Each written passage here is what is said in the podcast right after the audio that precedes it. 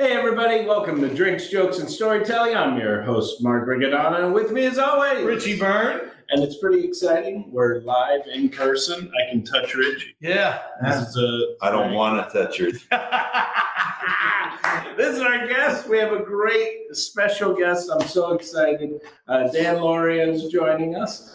And um, we, we, I got to meet you on set of a, a pilot.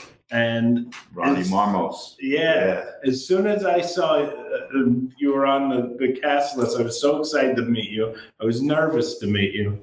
And then we sat in our underwear getting makeup done, and you Yeah. told so many great stories. I wasn't nervous anymore. No, no, it was it was a lot of fun, you know. And you know, Ronnie called and said, "I have no money. Will you do it?" And I said, "Sure."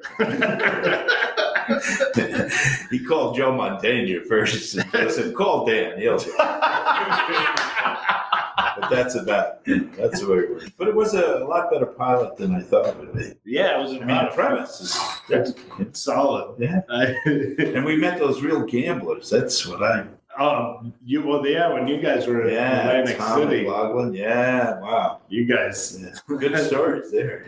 I was just happy when we did the card scenes. I wasn't uh, really having to do much because I can barely shuffle. So, but you actually play. Yeah, yeah. We we have a card game. God, it's going on for over 25 years until COVID hit. Uh, Norby Walters. It was always at his house, but it was always uh, celebrities. And whenever someone got a straight flush, we would stop and take a photo.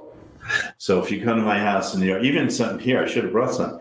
Uh, when Charlie Durning got his flush, or Rod Steiger got his, or Sid Caesar got one, and I'm in those photos.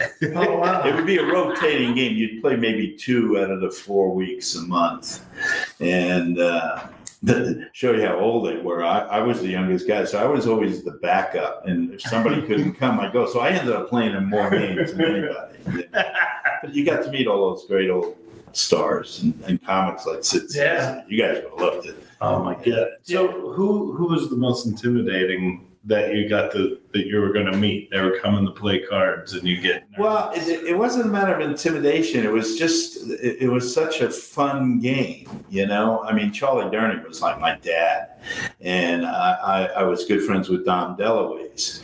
So uh, my memories are not about intimidation, it's about laughing. Uh, Yeah. The best storyteller, and even Milton Berle said it, is was Jan Murray.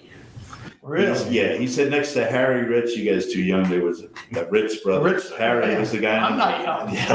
Yeah. Well, Harry was the guy in the middle saying Donna Holland. Yeah, yeah, yeah. But Milton Berle said, next to Harry Ritz, the best storyteller is Jan Murray. And one night he told a story about him and Frank Sinatra. I literally thought Dom DeLuise and Buddy Hackett were going to have heart attacks. They were laughing. And of course, the more they laughed, Jan went on. Right. I can't repeat the story because he had to do it. I, I and Sid hardly laughed at all. He would just nod. nod. And when it was over, he goes, That's why he's the best. So inwardly, he was Yeah. we were talking about before, they would analyze jokes, they wouldn't just guffaw. So it's not intimidation so much as, uh, well, a great education, you know. yeah, I would get so nervous knowing all these names are coming to the table. Nah, it, um, you know, first of all, I was brought on to the group by Charles Durning, who, like I said, was like my dad. And um, after the Wonder Years, I had started a reading series where every Monday night we read a new play to help writers get literary agents. We, we start, we were going to do one a month, and then six months later, we did two a month. And then after the first year, we did one a week for 10 years. We did Wow. almost 500 readings, and it caught on. So we always had big stars. So I'd go to the card game, and you know, somebody like Tom Poston goes, "Oh, yes, Harvey, but you didn't ask me." You know, we only got so many parts. And as he goes, you always every time you get an old part, you got to Charlie. How about giving one of us a break? So was- they would just bust my chops, you know. But I got to know them. It's so good to see that never goes away. Oh, Did you feel it when you got the Wonder Years, the the the fame that you got from that? that did you did that help you? Like, was that a good thing for you to go? Now I can start I've always wanted to do this. I've always wanted to do that. Because that's how I would be. If and that's how you would be. Yeah. Like Yeah, there's there's some of that in it. You know, um, but no actor likes to hang their hat on one hook. right. But if you had to, the one year is kind of a pretty fancy. Pretty Yeah. good Yeah, one. yeah, That's it's pretty a good good one, uh, Yeah. and well respected. But I mean you were Yeah. able to use that to Yeah, I immediately, uh, well, because of Charlie Durning, uh, as soon as I made any money, he said, "What are you going to do with it? What are you going to do for the theater?" So I produced a couple of plays. One was A Bronx Tale, Okay. and when De Niro bought that, uh, Charlie said, "All right, now what are we going to do?" I- so I didn't want to keep. Producing How did you get to know. Charles Charles Durning? Where did you meet him? Oh, I I'm a vet, so uh, I knew Charlie from the first day I came in in New York, uh, and he we got him involved with Vetco. We were all Vietnam vets, Okay. and Charlie was the one who introduced us to Joe Papp, and Oh really? yeah, we Wow. he was and Joe. That's the biggest loss the theater's ever had. It was when Joe. Papp. Absolutely. Yeah, he was uh, the godfather of all young writers. You wanted to get in his stable because he didn't really invest in plays, he invested in people. He never really liked championship season. The only reason why I produced it was because for Charlie, because they had been together for all those years. Really? Really? That's really cool. Yeah. Wow. No, I, I'll, I'll tell you a great Joe Papp story. I got to know him, and he says, "All right, Dan, now if you find a new play, you bring it to me." And I said, "Okay." So a year goes by or so, and our company's doing stuff, and he would always come, and we get this play. It was actually done in Chicago, and we're gonna do it. And uh, I go to him, and I said, Joe. I, I had trouble calling him Joe. I always want to say Mr. Papp, and he didn't like it. I'd say, Joe, okay, we're going to do this play. He goes, all right, leave it. Let me read it. I figured I'll never hear from him. You know, nobody ever reads. The next morning, he, he next morning he calls and he says, uh, "Get over here." So I go run over. I said, "What's the matter?" He goes, "I hate this play." I said, "All right, but we're going to do it. You just said to show you anything first. He goes, "You're going to do it." He goes, "What part are you playing?" I said, "Well, the guy in Chicago, if he can't come to New York." I'll play the sergeant, but if he can come, and I offered him to stay on my couch. So Joe Papp said, You're giving me a play that your company is going to do, and you're not going to be in it. And I said, Yeah, because I don't, I think it's right this guy did it. He got great reviews. So he says, Come back tomorrow. Next day I came back, he wasn't even there. They sent me right to the production office. They said, Here's your budget, here's the day you're open. Wow. And that guy did come, so I never got to do the play, and the play was Tracers.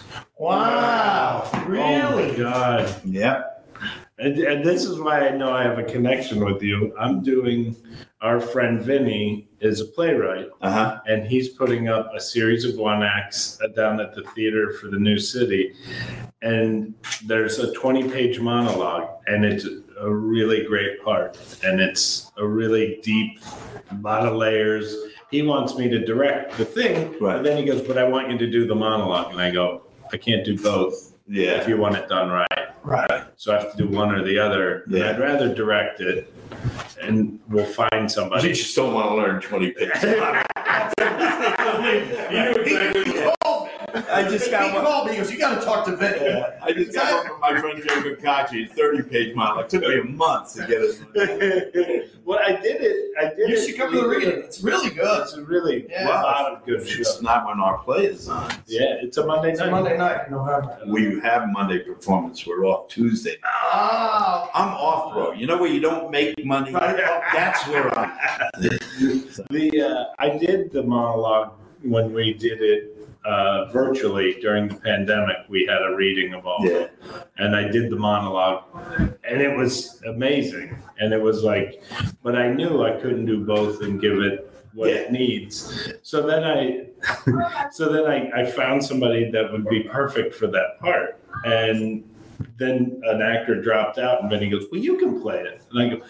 The whole point of me not doing the monologue, which is more of a part Why? I was right. Did he drop out because of paying job, or did he drop out because it's too much? He couldn't get back to New York. Okay. He got a uh, now during the pandemic. He left New York. Pandemic changed a lot. so the guy couldn't do it. He goes, "You do it." I go, "The whole reason I didn't take the monologue is because Right. I want to do this right." And so we got actually um, the guy who runs Ronnie's workout gym Oh, uh, here at the studio is uh, uh, he's going to do it, and I think he's going to do such a good job. But I'm the same way, where it's like I just love seeing theater get made, right, right. and uh, I don't have to be in it. Even like we've shot short films and shot different things, and it's like, well, what part are you going to play? Like, what do you mean, Yeah. what part? like, uh, you Well, everybody said, "Why did you produce, you know, a Bronx Tale? It's a one-man show, and uh, in in Hollywood." And I said, "No, it's not. It's one actor, Chazz, pitching a movie. He's just telling you every scene in the movie. It's just storytelling. Ah, That's all it is. So, what better place to do it? And of course, the LA Times, the last a rave review, but the last line was, "This is going to be a hell of a movie." So, every all the studios came. wow, that's So because it, it really wasn't a one man show. you Yeah. know, it was a very s- specific story. It's storytelling. yeah. So, and that's still the basis of any good movie or good TV show is telling a story. You know. Yeah. Now, so speaking of stories, you come up, you're a New Yorker, a young, you move out to Long Island, go to high school, football player. You're going to go to, Yeah. you're going to go Went to college. college to play football, right? Yeah, I only got in because of football. No, I'm serious. I'm That- a complete idiot. we were on the same path. And then, Yeah. But you went into playwriting. Well, you know, I, I, I had a big advantage over everybody when I went to college because I, I, I even had to cheat to get into college. I mean, I, I, I was an idiot. I never, I couldn't pass anything. I never read a book in my life. So I went there, I did well my freshman year football wise, and then they were going to kick me out of school because I had no grades. My grades were terrible. And the football coach dragged me over and said, I really think you would be a good coach, but you can't, you know, go on if unless you get your degree. So for the first time in my life, I was 19 years old. I read. And I've been a fanatical reader ever since. And I made dean's lists all through college and then even in grad school. And I just love to read. So- Dude, we are Whereas I felt so sorry for the kids in high school who worked so hard for those A's and B's. All I did was drink and fool around and play ball. Right? and then when they went to college, it was harder. Yeah. I never did it. So I said, all right, I'll try to read a book. I'll probably fail. I just couldn't stop reading. You know, like I never passed a math test in my life. As soon as they said they were going to kick me out of school, I went and I studied the math. I remember uh, went down the hall and talked to a guy. I said, "Is this what I'm doing right?" He goes, "Yeah." How'd you figure that out? I said, "Well, the book says do that." I never thought to read the book. I never thought to read the book. so I how they tell you things. Yeah, they actually, you know, do what the book says. You know, What position did you play in football? linebacker. Oh, and I would call the defensive plays. That's why my coach thought I might have had a brain somewhere in Yeah. there because I liked that. You know, while everybody else was chewing leather and screaming and yelling, I was like, oh, just it's like acting. You know, just Yeah. very focused. You know, you have to. man. you I think that's why. I, I think that's why a lot of good athletes become actors. you stay in the game Yeah, and keep yeah. that. There's that focus, and then you know you see it a lot. That's when people talk about stand up, I always compare it to being a quarterback. Like, I have a playbook, then I watch the audience come in, and it's like watching the defense, and like, okay, these are the plays I'm probably going to do.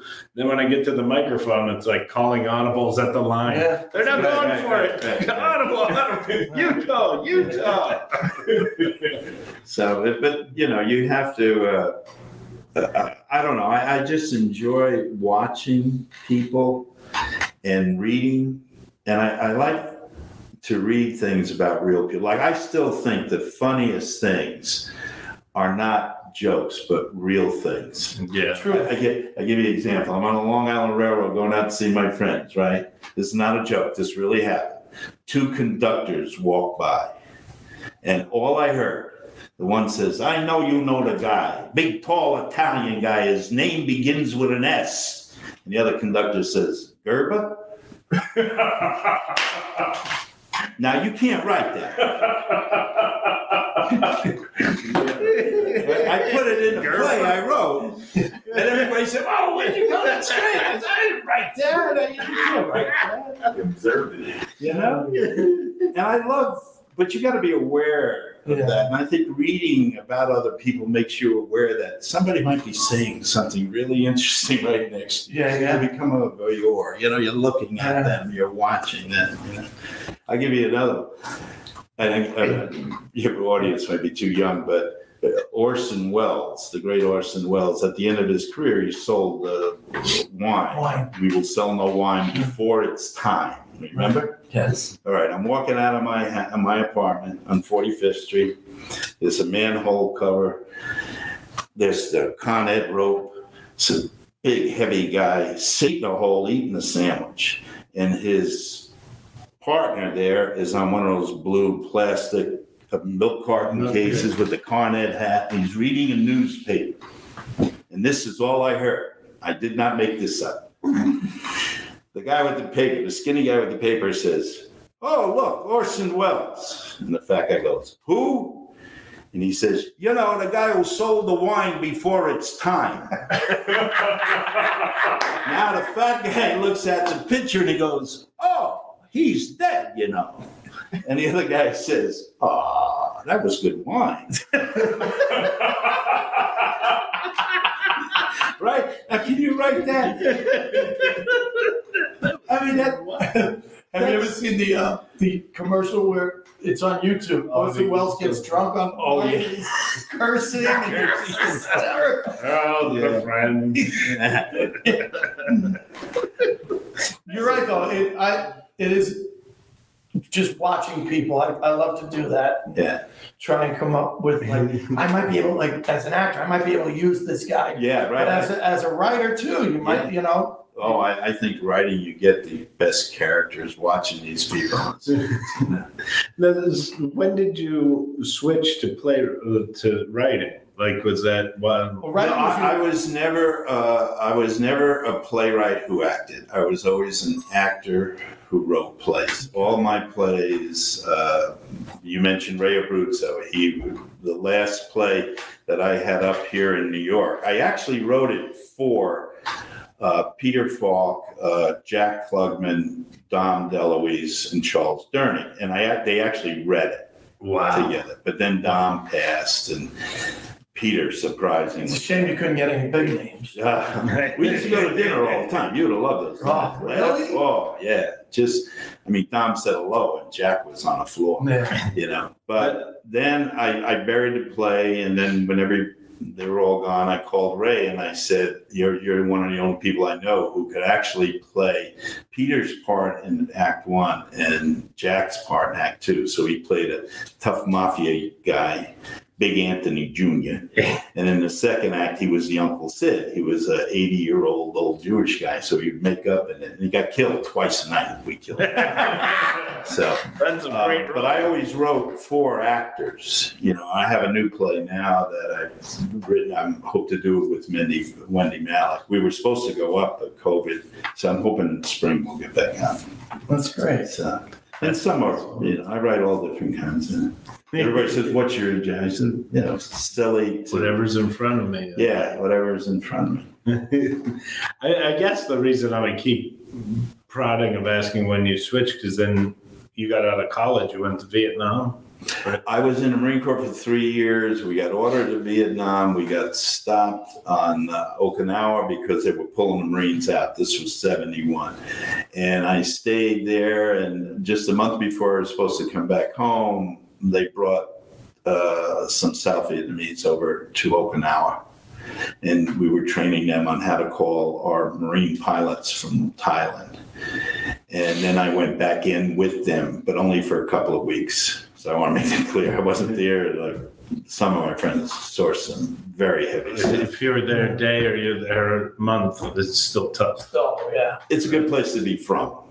And I always say I never met a Marine who wanted to be in South Vietnam. We wanted to be in North Vietnam or we wanted to go home. That's my so my father and my father-in-law. My father-in-law is a Marine. He has uh, two Purple Hearts, and you know, Vietnam died- yeah, Yeah. almost died of malaria. My father was an air traffic controller who was in the Philippines the whole time. So depending on who you asked, Vietnam was a very different, different Yeah. thing. Yeah. My dad, you know, oh yeah, we were getting drunk every night, hanging out with chicks, drinking beers, Yeah, air yeah. conditioning. My father-in-law was like, "Yeah, I got blown up second day I was there, Yeah. and they sent me." Surprised you even talked about that. Yeah. Yeah, right. But you know the uh, the big thing for me was being a vet was being with Vetco or uh, we were all Vietnam veterans and we were an acting company and of course Charles Durning helping us you know so it was uh, So Yeah. you were like the, roughly the same age as when you were doing the Wonder Years as would have been the Korean War. yes that's why it says in the that was my only contribution in Wonder years is uh, talk with the writers Neil and Carol they created it Bob Brush who became the head writer. And I said, uh, I'm a Marine. Is there any chance, you know, he could, re- uh, Jack Arnold could be a Marine? And they came back the next day and said, well, obviously you can't be a Vietnam vet because it takes place It's during that time, but we're going to make you a Korean War vet. And they used it a lot. They Yeah, Yeah, they. I love that show. at least one episode a year, usually more, maybe two. Uh, there was some reference to me being in the service. Well, I was the same age as Kevin Arnold Yeah, while it was airing, right. but it was the you know '90s, Yeah, and uh, and you're you look a lot like my father. yeah. And I look a lot like Fred Well, Savage. they So when that show would come on, that was like our family. I know, you're right. Yeah, you're right. like, They had a very interesting thing. They had, uh, I, th- I think it was the LA Times. They one Father's Day. They had this thing with what TV dad would you most like to have had? I wasn't even on the list. then the next year they said, what TV dad was most like the one you did have? I was number one. Really? So nobody wanted me. Everybody had me. Well, that- but in a way, that's a compliment to you. yeah. You know? And the writers. Yeah. Yeah, the writers. Yeah, that's funny. Have you seen the reboot yet? Uh, I, I I saw the pilot and it was very good, and uh, you know I wish Fred well and uh, Dulé Hill's, a friend of mine who's playing my part, and he, we talked on the phone. You know, I, I my only thing was why did they wait so long? I, I think that now we should, you know maybe ten years from now and we'll have a Hispanic version and then yeah. yeah. maybe an Asian version. As long as they keep the reality of it. I think the timing though was good because you still have the people who the Wonder Years I feel like spoke to, like my father mm-hmm. was going, This is my childhood. Yeah. You know? And they're old enough that they'll still watch it. But now my generation, I'm 40. I grew up watching the Wonder Years. So now it's out. I'm going, I want to watch this because it brings nostalgia to me about a show about nostalgia. So well, th there was a reason why a lot of the knockoffs didn't work that came right after. Is most of those shows like Brooklyn Bridge, which I thought was a good show, very well acted, but the creators was saw himself as the kid, and they would always make the kids smarter than everybody. yeah. Whereas the Wonder Years, more than half the shows, you heard the narrator say, "If I knew then what I know now, I wouldn't have done that." Mhm. Yeah. Yeah. You know, so it was really a growing experience, and that's why uh, a lot of elementary schools still show certain, like they always show the one where I take Fred to work. You know, and, and when the selling of the car. You know, they all thought I was cheap until I saw the car go away and all the memories, you know. But they, it was a good show. It was good, and it was a good show because it was good writing, and we had great guest stars. You know, Yeah. And, uh, it was just, it's always the writing. you know, with comedy, you can, if it's not well written, I mean, you can punch a joke and you might get a cheap laugh once in a while, but if the material isn't there, it's I think that's right. You see a lot of start like people big or in big TV shows, then they get their own show, yeah, and the show's terrible because they had to pay the the star the money, and they probably cheapen out on the the writers and Right. things like that. And you know, that's always a danger. yeah. Well, they were adamant on the Wonder Years. They didn't want, and yet, matter of fact, when the Wonder Years went on, the only one that might have been known by the public really was Fred because he had done uh, Oh, The Princess Boy Who Could Fly. Oh, And then right after the first year was Princess Bride. The Princess Bride. Yeah. So I hadn't, I did soap operas here in New York, but I hadn't done much television, a couple things here. And Alley, who played my wife, she was on a show, but it only lasted like six episodes. Nobody, Danica, Winnie Cooper, her sister came to audition. And they saw her out in the room and they brought her in. Are you kidding? Wow. She's a math genius. Yeah, yeah, I know. I know.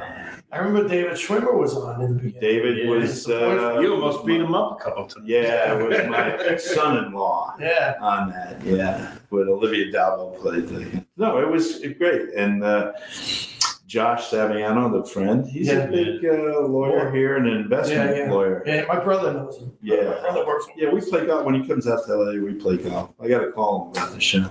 He reminded me. No, he's great funny guy. that he did that, and then the um, what's the kid's name from the Goonies? He's a big lawyer too, law, uh, entertainment law. Yeah, that's uh, one of the big misconceptions is uh, the kids on television all have terrible lives. It's that's a lot of horseshit.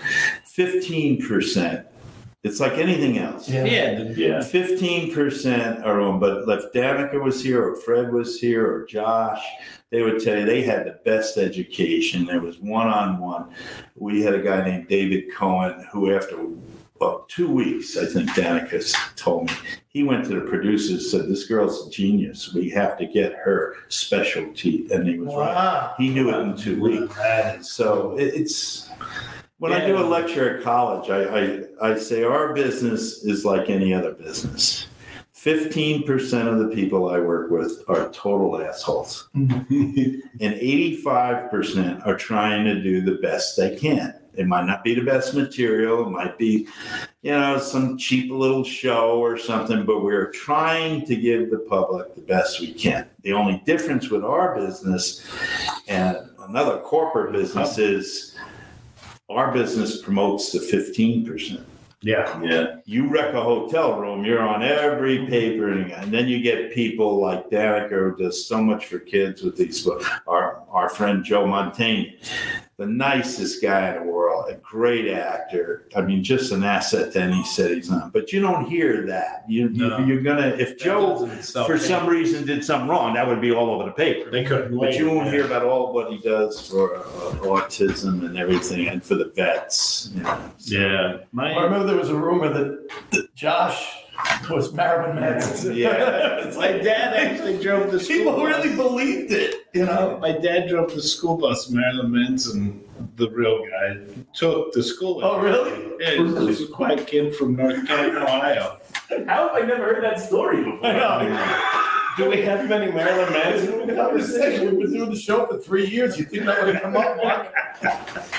No, uh, matter of fact, John, he's such a good guy. He he offered to do a charity thing where he would come on stage and stand next to him. Marilyn Yeah. And they, he said, I would have done it. They said they weren't interested. That's funny. That was brilliant. I think that would be a great fundraiser. raise money?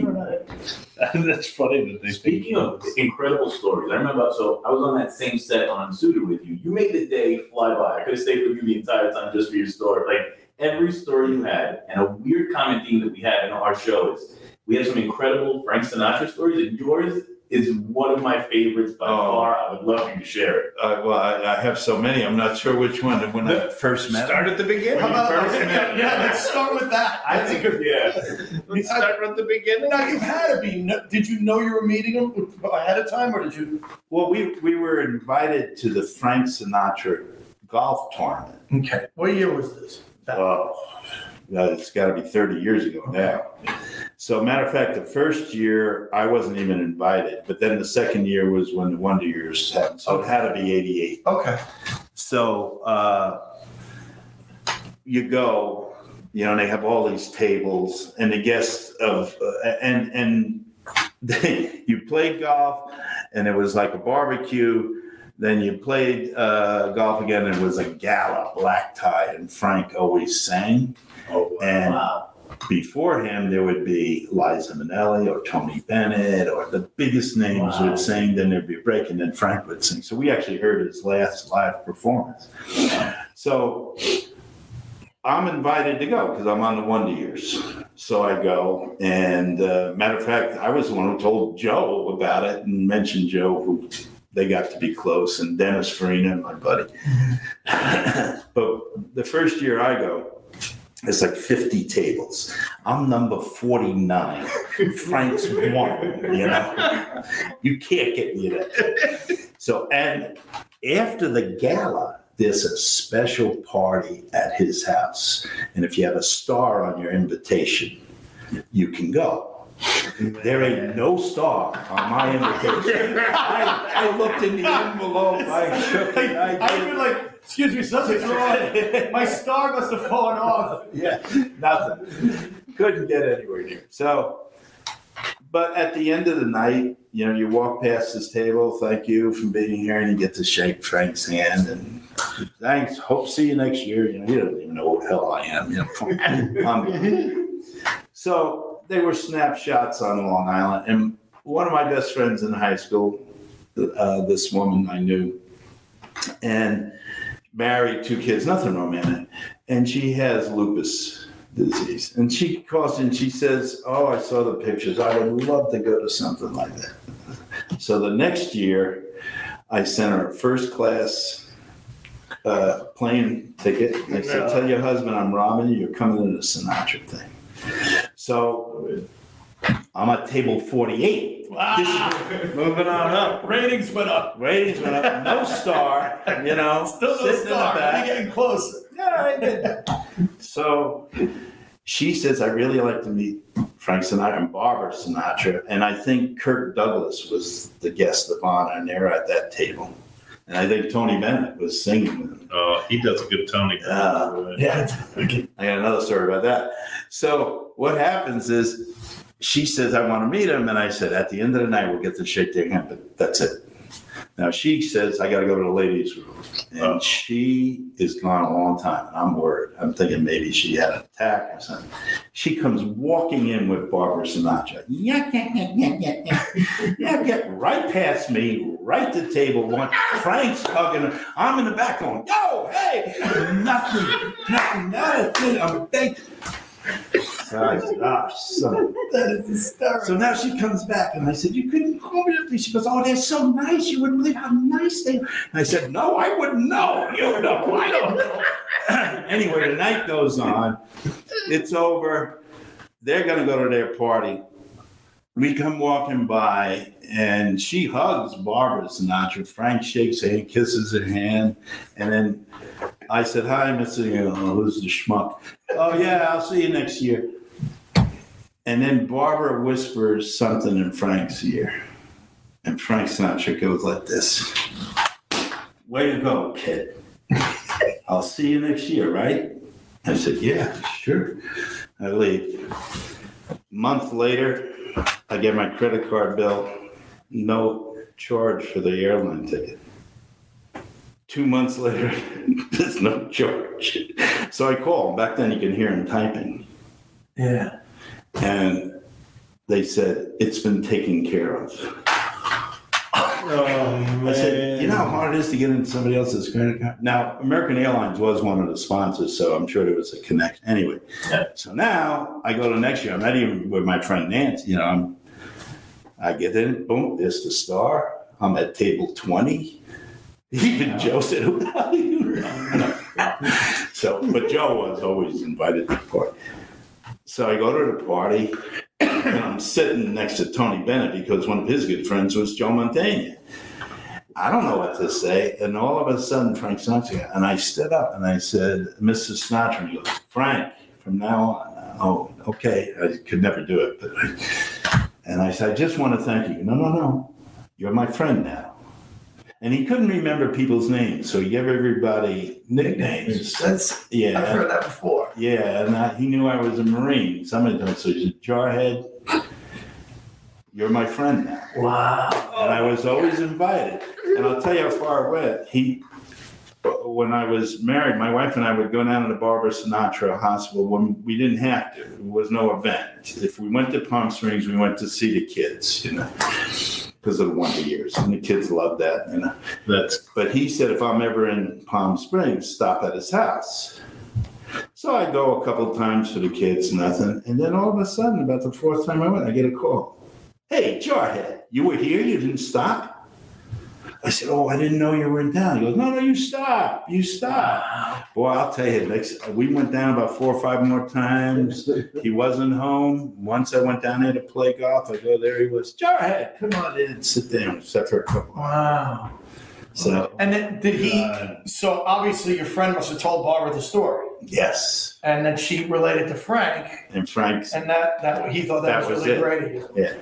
you were a class act. But he would never let you think him for it. He goes, no, that's what we're supposed to do. Wow. Don't think me. He didn't want that, Man. you know. Yeah. So, see, it's good, great stuff. That's awesome. Yeah. And I, I, I liked him. I, I just thought he was uh, a good. I, I, I always wanted to talk to him about acting. You know, he'd rather talk about music, but I thought he was a great actor. You know, but every once in a while I can get him. He goes, "Yeah, you know, man with the golden arm. I, I don't know. I just." And you could see, you know, you know, I, I didn't ask him like any of those stupid things, like how did you get from here to eternity or here any of that mob stuff. You know, I, there really a horse's head? yeah, know, I, I just asked him about the, the character. I he said, wonder uh, with Sinatra being such a great singer, but then kind of getting pulled into the acting world. But and the same with Elvis. If you watch Elvis movies, he's actually a pretty good actor. Well, he yeah, he wasn't. I don't think he was at the level of Frank Sinatra, but he was. He was a good actor. But just because you're a great singer, it doesn't mean you're a good actor. No, Tony I Bennett tried a couple of times. Oh, that's true. Tony Bennett never did anything. Yeah, the Oscar was the name of one of the movies. He he he just he didn't like it, whereas Frank really. Because I always felt singers, and for the most part, if you think about Judy Garland, Frank Sinatra, Dean Martin, they they had a gift for comedy because they understood timing. Yeah, You have to really know. and they timing all to be a admired. Bing Crosby. They all thought he was a great entertainer and and actor. Yeah. And Like that- Which Academy. Award winner. I Yeah. guess as a as a singer, the, of a, a good singer, because nowadays a good singer is just people who can hit the notes. Yeah. But back then there was so much feeling in their voices when they Oh sang yeah, yeah. that they knew how to interpret the word. Oh yeah. I, you, So I you got time? I'll give you another one because you like Tony Bennett. We got as much time as we, We're playing cards, right? Jerry Vale would play. So Wow. yeah, Jerry and Jerry was, you know, he's one of Frank's players. So um, we're playing cards, and I, I I don't know if it was me, but somebody said to him, uh, "If you could have anybody else's voice, who would you want?" And we thought he would say Frank Sinatra, and he said, "The vo- uh, a voice? Uh, oh, Vic Damone." And I went, "What?" He goes, "Oh yeah, best pipes, best range, all this." So now we go to the Sinatra thing. This a couple years later, I'm with Joe Mantegna. We're sitting next to Tony Bennett. Joe gets up and leaves. I'm stuck with Tony Bennett. I don't know what to say. I can't sing a note. I don't even sound good in the shower. So I'm I'm terrible. I don't know what to say. So I said, uh, Mr. Bennett, if you could have anybody else's voice, who would you want? I'm saying he's going to say Frank, and he says Vic Damone. I'm like, that's what Jerry Vale said. he says, Oh yeah, best set of pipes. And over my shoulder I hear, What about Vic? And it's Frank Sinatra. And I said, I, I can't believe this, Mr. I couldn't call him Frank. I said, I can't believe this, sir. He You should have given him. Jerry Vale, yeah, I should have. Jerry Vale and, and said Vic Damone. He goes, Oh, we don't say Vic Damone, the best pipes. I said, No offense, Vic Damone's great singer, but he's not Tony Bennett, he's not Frank Sinatra. He goes, No style. Yeah. So stupid me, because I don't know anything about music. Yeah. I said, I know you're going to laugh, but you know who I like to hear sing? Jimmy Durante and Frank Waxy. what? Stupid! And the two of them, because I was the audience now, are talking about Jimmy Durante and Louis Armstrong on how they phrase mm-hmm. songs. Wow. And then Frank says, You ever, ever hear the schnoz sing gospel? I said, What? I still have the disc he sent me. He Wow. mailed it to me. Yeah, it's called uh, um, uh, Jimmy Durante uh, Songs for Sunday Morning. Wow. And it's Jimmy Durante singing gospel. And it's Amen. Yeah. Amen. And you can hear every note Mhm. you know. And I and I said to him, you know, Charlie Durning always says he works a lot with George C. Scott. He says what made Scott such an exception was the way he phrased things. And Scott is the only actor I know who can put two syllables in the word God. He never says God. He says God. God. And and Frank says, yeah, it's all about that. And these two pros with this schmuck in the middle, and they were, you thought they were 18 and just started singing. Yeah. Not that they were the two greatest. It had nothing, it didn't matter. It's really cool to hear that people of that level are still fans. Oh, yeah. Ask me what um, the, my favorite thing I ever did. Of everything you ever did. The next one. I love it. That's Charlie perfect. said, never go back. So, like you talk about the one years, great, love it. I'd rather talk about the next thing I'm going to do. When you when you approach being from a writing more of a writing background, even though you're an actor first, do you go character work first, or do you do the words first? Well, I'm not a method actor, so all the answers are in the words. So I I almost learned the words I love that you just- wrote. I mean, I have even the play I'm doing right now. You can ask anybody in it. I have never showed up on the first day of rehearsal with a book in my hand. I am off book, and the rest of the rehearsal process is finding the character. Wow. I don't want to be thinking about what are the words. Remember Rob Bartlett said that about Nathan Lane. Yeah. Remember that he showed up first day, he had everything memorized. Yeah, and then you work on your character.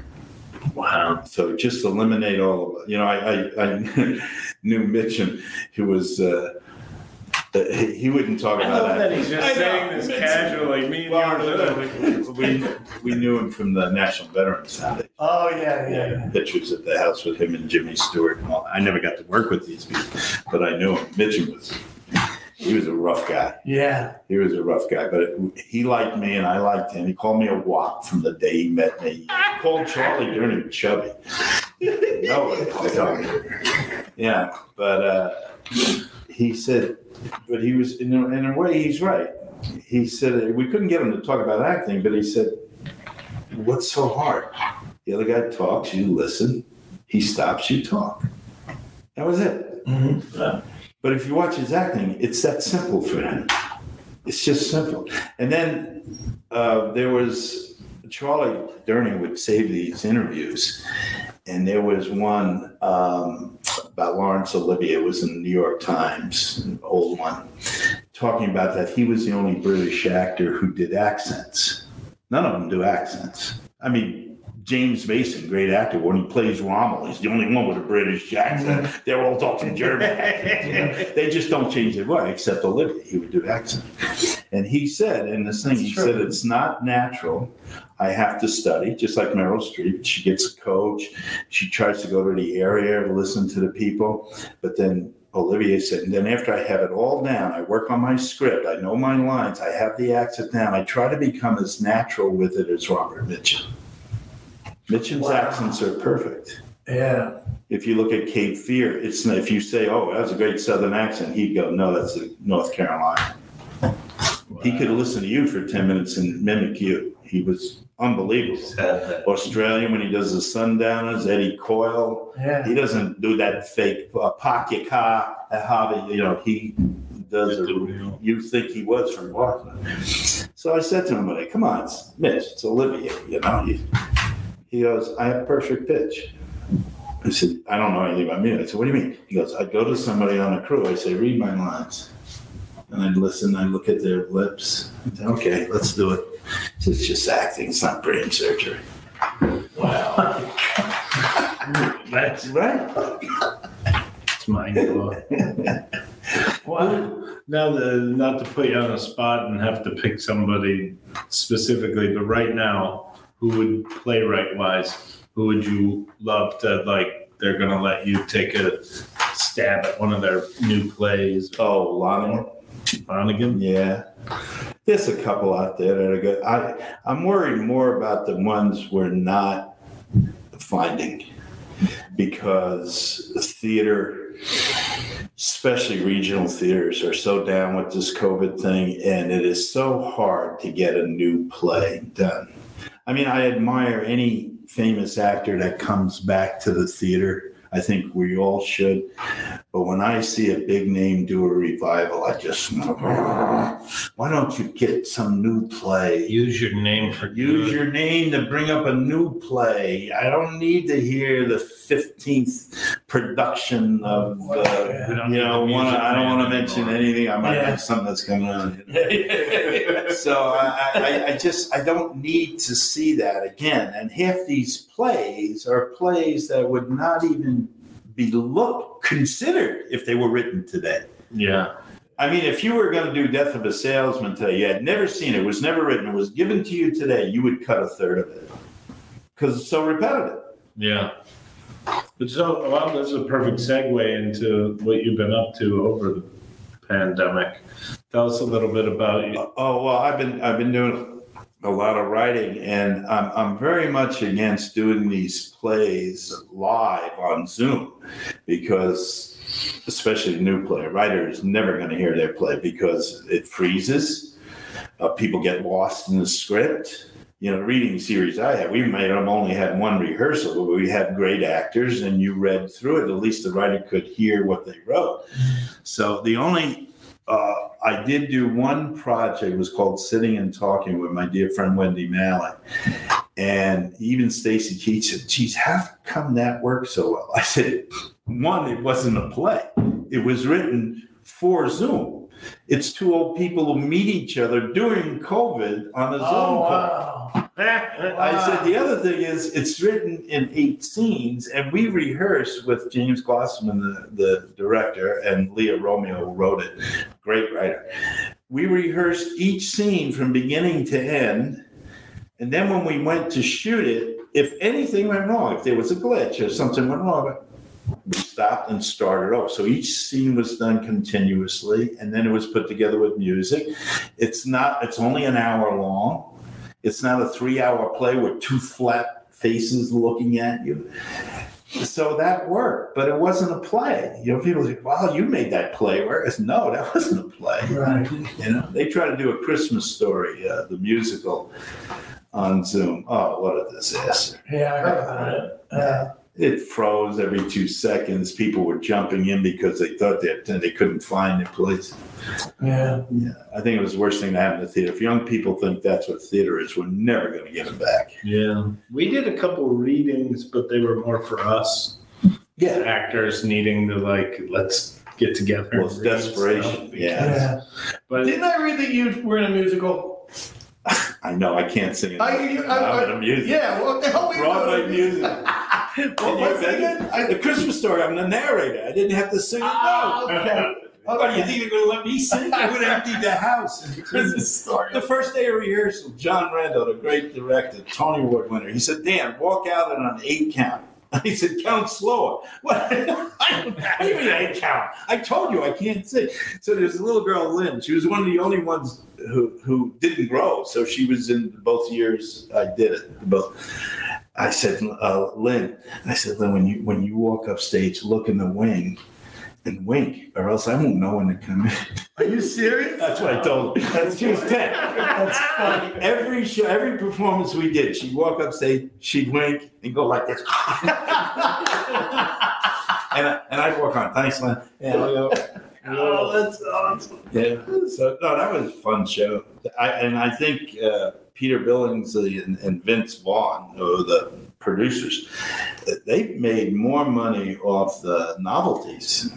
Yeah, back. The leg lamp, Mhm. and they had small ones. I mean, people would come in and buy 20, 30 of them at a time, you know? So, Yeah. yeah. The- What were you doing with Durango? The Durango Playfest, Wendy Malick and I, uh, we started, uh, we're, we're she's trying. awesome, by the way. Oh, Wendy? She's Yeah. just- very few people have had three hit series in three different decades. Yeah. sure. Dream On, Just Shoot Me, and Hot in Cleveland. Yeah. So she's the Betty White. But I know Wendy uh, as a, a very strong dramatic actress.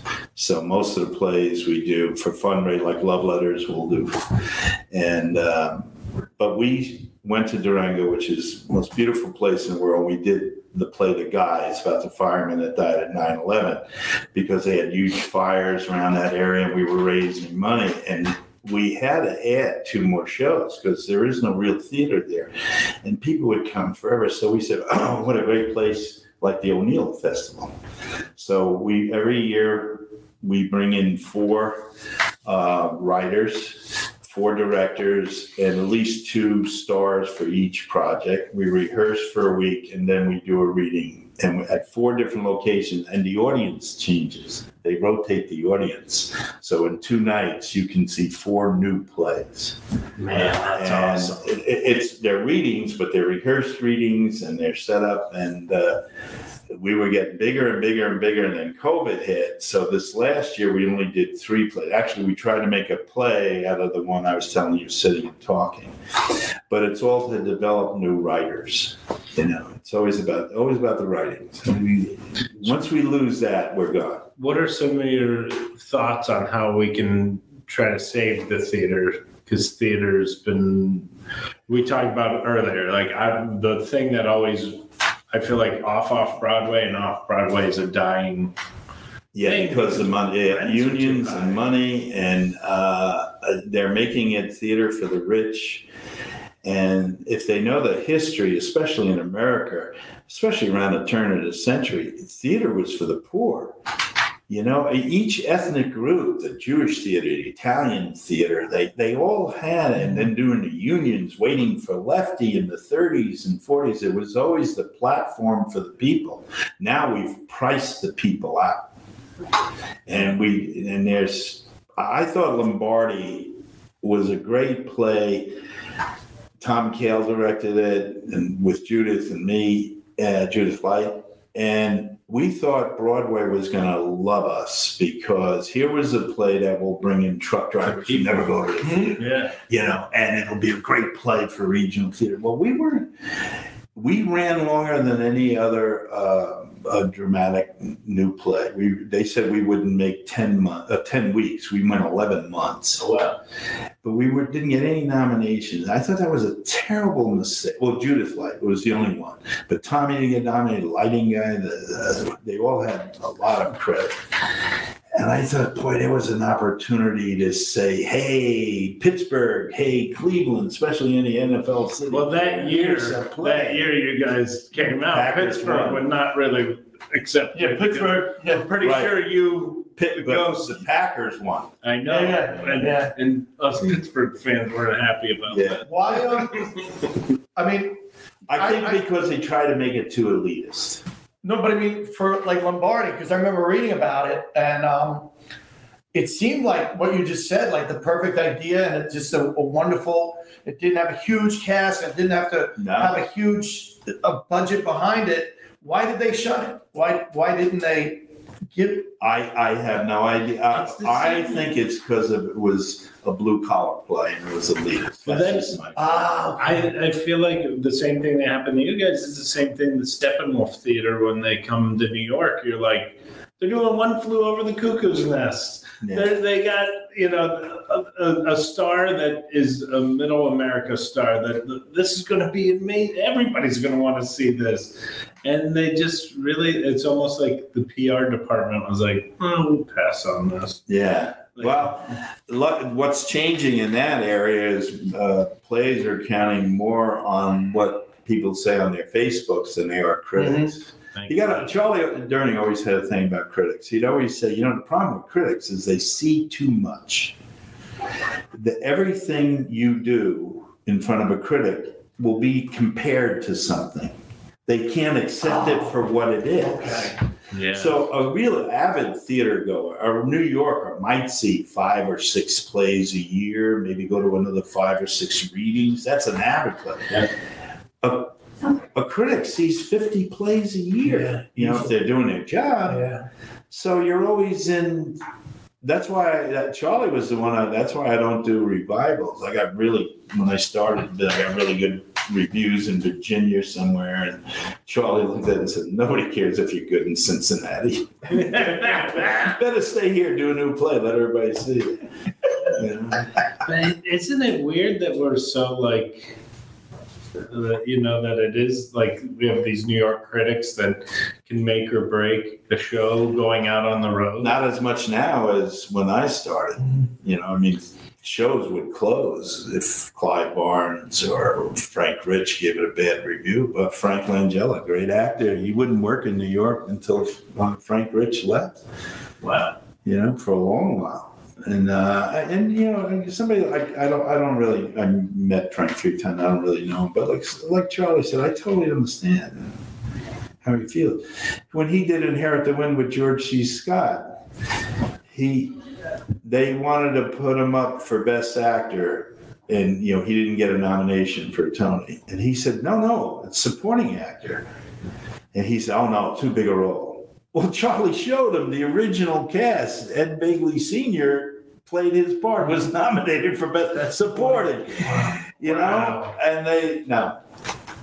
No but they didn't even know their own history so fighting with these people it's I, I, I think they're in the place I was when I was in high school. Fucking idiots. Uh, What made you, but you, you studied to be a playwright in college, you said, Graduate school. graduate school. So when did you decide I want to act? Like how did, the- was Oh, it just I, I part of, in was it just part of the process? yeah, of, I acted this- in undergraduate. Oh, okay. And. I was in the Marine Corps, and I had a great teacher, Constance Wells. She started the Yale Dramatics. Mhm. She sent me plays while I was in the service. And, you know, so I would look at them, and I read a couple that actually she liked, and I said, I could do better than that. So I started writing. And then when I came out, I was coaching football at Lindenhurst, and I wrote a play, and I sent it to the University of Connecticut. They had some kind of contest, and they said, You can come for playwriting, and it was a scholarship. So I said, I'll give it a try. And I've been writing I don't know what time you have to take off. pretty soon. I don't want to steal all No. your time. No, you're bored with me. I'm fine. I don't know. Never, never, You never. grew up in Lindenhurst? Yeah, Yeah. I live in Bellmore now. yeah. Long Island was a great place to grow up. Yeah, when we were young, Yeah. right? Yeah. Yeah. Yeah. Well, I grew up in Staten Island, but I live in Long Island. I went the wrong way. Uh, you found the reverse. I was gonna say, when did Staten Island come in? You mentioned it. Yeah, yeah, yeah, yeah. What? Okay. you go. I was just, what, um, you said earlier you worked with Hanks. What'd you work with Hanks on? Uh, uh, Tom Hanks directed uh, Earth to the Moon, Mm-hmm. and the two segments I'm in, he directed. Okay. And like I said before, you you you you hear all these things about how nice Tom Hanks is. He's even nicer.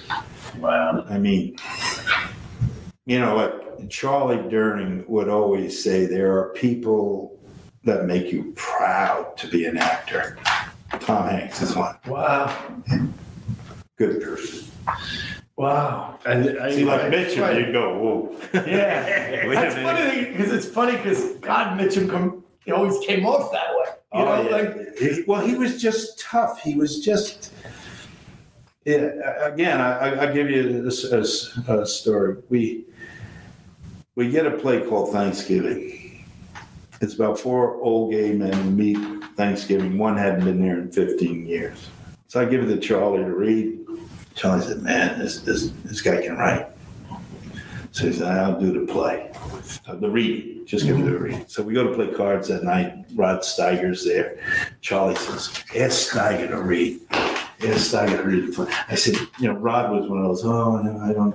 I said, I said, Hey, Rod, would you ever do a reading? He goes, Oh, how many rehearsals? You know, I need a lot of rehearsals. I said, No, no, just one rehearsal, but you get the script ahead of time. And we got, Well, if Charlie's doing it, um, let me read it. And then he reads and he says, Now, two nights later, Charlie and I go to the National Veterans Center and Mitchum is there. Like I said, Mitchum's a tough guy. So Charlie says, You ain't got a hair on your ass if you don't ask Mitchum to do a reading. Oh my God. I said, You want me to ask him to read an old gay guy, Robert? He goes, Yeah. So I go, Hey, Mitch, would you ever do one of our readings? First thing I go, How many rehearsals? Just one. There's no blocking. You read it, you pick out the narration during the rehearsal, and then you read it for the audience, you know? He goes, Well, if you find something good, let me know. So Charlie's, I said, Well, we got a good one. Charlie's doing, so is Rod Steiger. So he goes, Hey, to Charlie, he goes, Hey, Chuck, any good? And Charlie, Charlie says, Real good. He goes, I'm in. So now, stupid me, I say, Just want you to know, it's about four old gay men. And boy, he gave me a look. He said, If it's well written, I'll do it. I really insulted him. Wow. You know, I said, No, no, Mitch, I just. And they was like, Shut that fuck. Yeah. so now my fourth guy is Paul Dooley. Paul gets a job. so I, I call me. I don't want him to walk in and be surprised. I said, Listen, uh, Mitch, uh, uh, Paul's got a job. I got to call out to Hal Gould and John Collin, good actor. I just want you to go. My buddy Jack's in town. He likes this theater shit. Maybe he'll do it. I said, okay. I'm thinking Jack Lemmon. Who? About 10 minutes later, he goes, okay, run the script over to Jack House. He's in. I said, Jack, who? Jack Palance. Wow. So my four old gay guys, uh, Oh my- Charlie Durning, What? Oh my God. Rod Steiger, Jack Palance, Robert Mitchum. It's a 90 minute play, no intermission. The worst rehearsal I've ever sat through in my life. All they wanted to know was what the narrator was going to say. All right, then they'd underline it. So they even read a joke where Mitchum read the straight line and Charlie did the punch, and Mitchum was and Charlie. He looks at me and said, "I'm the director." He goes, "We're gonna get a big laugh on that one tomorrow." and I remember Steiger about ten minutes into it. Steiger went to ask me a question, and Palance goes, "Rod, shut up. Let's get the fuck out." of here." they just wanted to go to the bar. So now I'm saying, "Oh, you know, just because they're great actors doesn't mean they can read." Yeah. So I'm, I'm saying, oh, this is going to be a nightmare. And of course, the place is packed, 300 people, you know, and I swear, we did almost 500 readings. This is in the top five. You thought they rehearsed for 10 years. There was one point where Charlie was sitting in the middle and Mitchum was there, and Palance jumped out of his seat. He was the guy who hadn't been there in 15 years. And he screamed at, at uh, uh, Robert Mitchum, You cheated on me with that fat little fuck. And Mitchum jumped, and he was sickly. Then he died with like a year later. He jumped up. He took the roof. Off. I've never in a movie. I've never heard him that loud. He went because he loved me. And Charlie stood between them and said, "Don't fight over me." He just started crying. Oh my God. Are you kidding The audience is like, I, so stupid. Me, I go back, stay there. I went, "You guys were were great." And Mitchum goes, "What'd you fucking expect?" and parents who I never met before and I never met since hits me up and goes, rookie. and Charles Durning said what he always said to me after everything I ever did was, another 20 years, you'll be an actor. Wow. Oh my God. That's so. All right, so we talked a lot about the importance of uh, knowing your history, seeing the old film, seeing the, Oh yeah. Every, every anybody who's watching, give your suggestion as well. every actor out there, if I could share anything with them, Charles Durning shared it with me. Every day you're not working, one, you should work out because whether you're heavy or thin or whatever, you got to keep your lungs strong for the stage. And I, I hate working with these actors that whisper all the time when they got a mic on them. Fuck you, talk like a human being. Ah. The other thing is you should read aloud, at least a half hour. Yeah, I don't care if you're on the toilet. Read something aloud. Read just get your voice used to that. And third, watch an old movie. You cannot learn anything from a new movie that cuts and cuts. I start my lecture at colleges. I show fifth, I show two minutes of Argo, which won Best Picture, and I go cut, cut, cut, cut until the audience understands what a cut is. Then I say, okay, now I want you to yell out, cut. In 27 seconds, they go, cut. And I go, you just saw the longest take in Argo without a cut. Then I show Cary Grant, Rosalind Russell going around a desk in His Girl Friday. And I say, yell cut. And five minutes and 20 seconds later, they don't usually yell out, they applaud. Wow. Man. You watch Mitchum in the original Cape Fear Yeah. when there's no cuts when he attacks Palmer. She does not say any of the lines that were written for her. She got so scared when he broke the egg. You can when he died. You can get that on uh, whatever you guys do. you know, you The Zoom internet? it or yeah, the internet or Don't, something. don't point at me. I still have VHS. So, and she doesn't say she got so frightened. He actually waits for her to say her line, and when she doesn't say it, he just says his next line. Doesn't make any sense at all. It's the most frightening scene you'll ever see. So that's what you learn from those films. You learn timing. You learn chemistry is what happens between us if we're on stage. If I cut from your face to my face, we've just cut the chemistry and that you're not going to learn anything by watching the shit that's on now. It's all machine oriented. Even some of them that's beautifully written is just chopped up. I'll give you one more story because I know you like. Like I said, every play I ever did, Charlie would go up to me and go, "Another twenty years, you'll be an actor." Now Jack Klugman was my dear friend. Oh. We did a couple of plays together. And Jack, one night I said to him, we came off stage, great play, Value of Names. I said, man, we were good tonight. And Jack went, we're always good. That's not what it's about. I said, all right. So now we're doing the value of names. And we would go to dinner a lot with it would be Jack, Charlie, Dom DeLuise, and Peter Falk. So it's Sunday, and the three of them come. Charlie, Peter Falk, and Dom DeLuise. Jack comes running in the dress. He goes, all right, all right, now do it. We got to do it for us, not them. You know, don't get it. You know, and I went, Jack, you're the one who said we're always good. What are you going to? Shake my head and send me back to Nam? so Jack cracks up. He goes, you're right. Fuck 'em." so we go out on stage. And I don't know what, what causes this, but we just had one of those magic nights. I don't. We're always good, like Jack says. We're always giving people money work, but sometimes it's just magic. As we're bowing, Jack goes, "We got to get the boys together, find out what the fuck we did right tonight." so Tuesday night we go to dinner. Great stories, you know what causes those nights, and very emotionally. Charlie Durning looks at me and he goes, "All right." Another 10 years. To me, I'm like, I got an Academy Award. Yeah.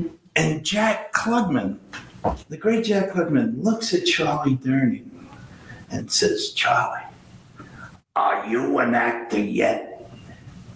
And Charlie Durning leans in and says, Jack, I'm getting damn close. And Peter Falk goes, I think you're there, Charlie. and puts his hands. That's what those guys were. Oh my God. Wow. I couldn't even. Oh. That's just See the difference? You know? Yeah. Man. What young actors do you like today? Oh, uh, uh, you know, when I watch television, uh, and I'm so against the editing, uh, it's not because uh, I'm, I'm not saying the actors are bad. I'm just saying, how would I know if they were good? Mhm. Nobody's letting them go. So I think we got a lot of great actors out there, but we You know who I really like? And, uh, Chris Sullivan? Is that his Oh, name? Chris. Oh, my is great. Yeah. He was so phenomenal on the Knick. Yeah. I, I- Well, he's on And- This Is and Us. you played his father. Yeah, yeah. We were a year and I together saw on he was, Broadway. and I saw he. What'd you do on Broadway? Lombardi. He Oh. Jim Taylor. Oh, I didn't know that. Yeah. Jim Taylor met him and said, if I was as big as you, I'd still be playing. He's No, phenomenal. Chris is yeah, Chris and Judith. And, and he's the and he's the guy who goes hump day. That's his Yeah. voice. Really? Yeah, yeah. yeah, no, He's a true. I, first time I really noticed him was the Knick, which I thought was phen- phenomenal. I don't know if you ever watched. oh yeah, I loved it. And I remember going, this guy is what he was so Real. real and just Yeah. he was so and he was so big. Like I just kept thinking how he was massive in Yeah. that role, you know. And then you see him on This Is Us, and it and it took for a while. I'm going, how do I know this? guy? And then it was, oh my god, that's the guy from the Knick. Wow. He's actually in pretty good shape. He had a Yeah, yeah. suit on and Yeah. a lot of this and stuff. But he, uh, Chris, are you kidding? He's fine. We got a lot of good actors. Yeah. Even even some names, but l- like Leonardo DiCaprio actually has to fight. He has it in his contract. You've got to leave at least two scenes without cuts. Really? Yeah, these guys know. They're, I Yeah. mean, Brad Pitt's a, a fine actor. Yes. you know but you got you can't just say oh he's good looking and you, know it's I mean, I think a great example. If uh, I mean, I don't know. I, I, I know George Clooney a little bit, but if I could say anything to him, uh, I would say watch Tyrone Power films. He never got the recognition because he was so good looking, but he always fought for hard roles. Nightmare Alley, Mhm. Razor's Edge, Eddy Duchin's story, and he's good. They're five, six minute scenes without a cut, and he was always running off to do the theater. Darryl Zanuck had to sue him to come back and shoot. Wow. You know, Wow. so it- just because you're a big star and you're good looking and all that, that's no reason not to go back and do a new play. Do a, you know, mm-hmm. find some, and you know what? It's good business too. Find a play that would make a good movie, and tell a writer, "I'll do the play, but I want the I want a, the movie rights. Mhm. Start working on the screenplay now, kid. And go do it. Sell let the studios come, like a Bron- like we did with a Bronx Tale, and they'll get to do better stuff. Yeah. yeah. But it's a lot of commitment. A lot it's hard to do eight shows a week. You know? Why work that hard? Uh, yeah. George Clooney, by the way, another nice, what a nice man. yeah. Uh, I hope you get Richard Kind to come in. They're very close. Yeah. Yeah. I know. Yeah. I know. Yeah, I tell you. He's funny. Oh, Richard, he's another guy. He says hello. I laugh. I can't. It's like that. No, good guy. Good theater person. He used to always go to the pizza place next to Stand Up New York. Yeah. Every time we'd come in, we'd go in and beg him to go in. Oh, really? Yeah. Go up on stage. Go up on stage. And he's, ah, I'm not a stand up. I'm not a stand up. No, he. Yeah, he always says that. he could go up and read the phone book. I think people. Yeah, he did it. one of our videos. One of the funniest stories on it. It's not even about him. It's just he's such a great storyteller. You got to watch it. So, yeah. But thank you, guys. This has been fun. Thank you. Such a pleasure. Next time, if you come back, I want to do this across a card table. I'll bring a poker table. Oh yeah, And anytime. we'll do it while we play. I know Chris Monty wants to do one in Long Island with a bunch of comedians. Yeah. Yeah. Yeah. I love. I play poker a lot. So. Yeah, And you golf? You said. yeah, You know, what? I'll tell you a funny Lewis Black story. 30 years ago, I opened for him. It's gotta be 92, 93 around that. I opened for him in, in Jersey, Bananas, in New Jersey. And we're at the bar, and he he, he says, uh, I got a I got a tee time, blah, blah, blah. And he says, Do you golf? And I go, No. And I said, I I feel embarrassed because every comic golfs. Golfs, oh, sure. Every Tommy Dreesen said they're comic. Yeah. And I go, why is that? And he goes, because we're all addicts. Yeah. And he said, um, he said, golf is the closest thing to an addiction that's not going to get you in trouble. And most of us are in recovery. So if we spend the night in the bar, we're only going to get in trouble. But if I have a 7 a.m. tee time, I'm going to go home. Right. And I thought, I've stuck with me Yeah. for 30 years now that Lewis Black taught me why comics are, are, are into golf. Oh, all those Vegas guys. Yeah. Tommy Dreesen's. He- I mean, he, he'd rather. I ain't gonna say it, but he'd rather play golf. I've heard the stories Yeah. about Tom. Oh, Tommy, Tommy. Yeah. Well, he opened for Sinatra for 17 years. Yeah. Now, see, thi- here's another story. He calls me. Uh, he calls Joe Mantegna. They're close. And Joe, and he says to Joe, "I want to write a one-man show, and it's mostly going to be about him and Frank Sinatra, obviously." So Joe says, "Call Dan. He'll set you up, but he knows all the writers." So he calls me, and I said, "Oh, I got the perfect writer for you. His name's Bobby. Hooked him up. they talk. And he goes, "Oh boy, this guy loves Sinatra. He knows stuff I didn't even know." I, know, so they worked together for about a month and a half. And Tommy calls me and says, "I don't know. This guy is so hard, Dan. He is busting my balls. I just want to go up and tell a story. He's making it a play. It's a real play." And I said, "Don't fire him until Sunday night and watch the Academy Awards." It was Bobby Moresco wrote Crash and won the, that Oh my God. so Tommy calls me and say, I guess I shouldn't fire him. I said, I don't think Frank would be pleased if you didn't get the best to write a story That's about you. funny.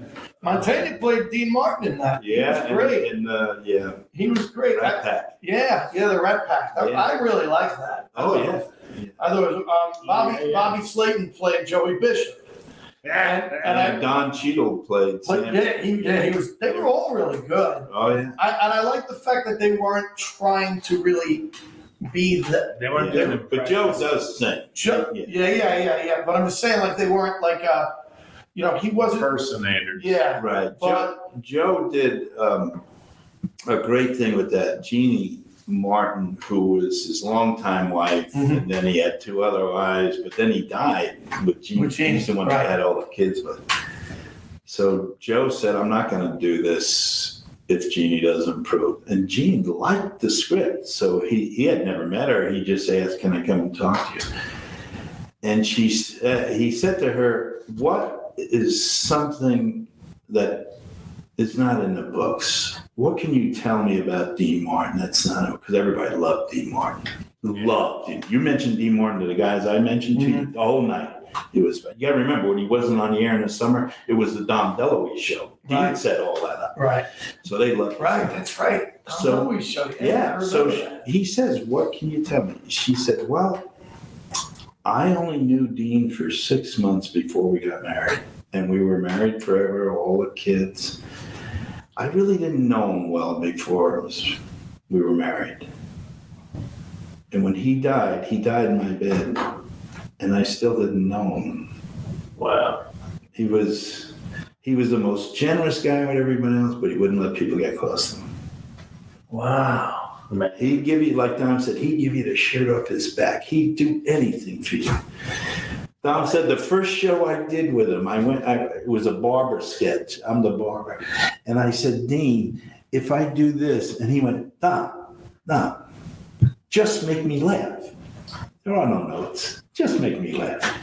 Wow. But Dom, Dom, Dom, he just made- he said it was a license to kill. Yeah, yeah, And the more I made him laugh, the funnier was it. And they usually say it in the blooper things. yeah, yeah, yeah. Damn. Well, that was what I loved about the Dean Martin show was that it was so off the cuff. Oh yeah. If he laughed, he laughed, and they they didn't go and do it again. Yeah. Now the people who knew him uh, said he did do he did rehearse the songs, and even sometimes those screwed up, and they would show you a blooper. But as far as the skits go, he just come on guys, make me laugh. Yeah, Just make me laugh. That was the only note he ever gave me. Man. that's a great line from his wife, though. Yeah, I still didn't know him. And I know this about Frank Sinatra. He said one night to me, Joe and, and Dennis, uh, you know, the saddest thing for me is I thought I'd go first. Jilly, his longtime Mhm. bodyguard, was killed in a car accident running an errand for him. Mm-hmm. Sammy died.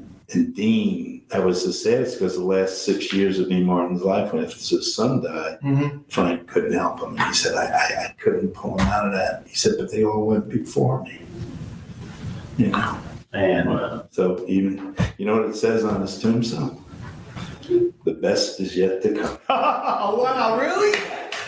That's awesome. That's so cool. You know what it says on W.C. Fields' tombstone? I forget. Better here than Philadelphia. Yes, that's right. I mean, that's right. That's right. Some of them have some good ones.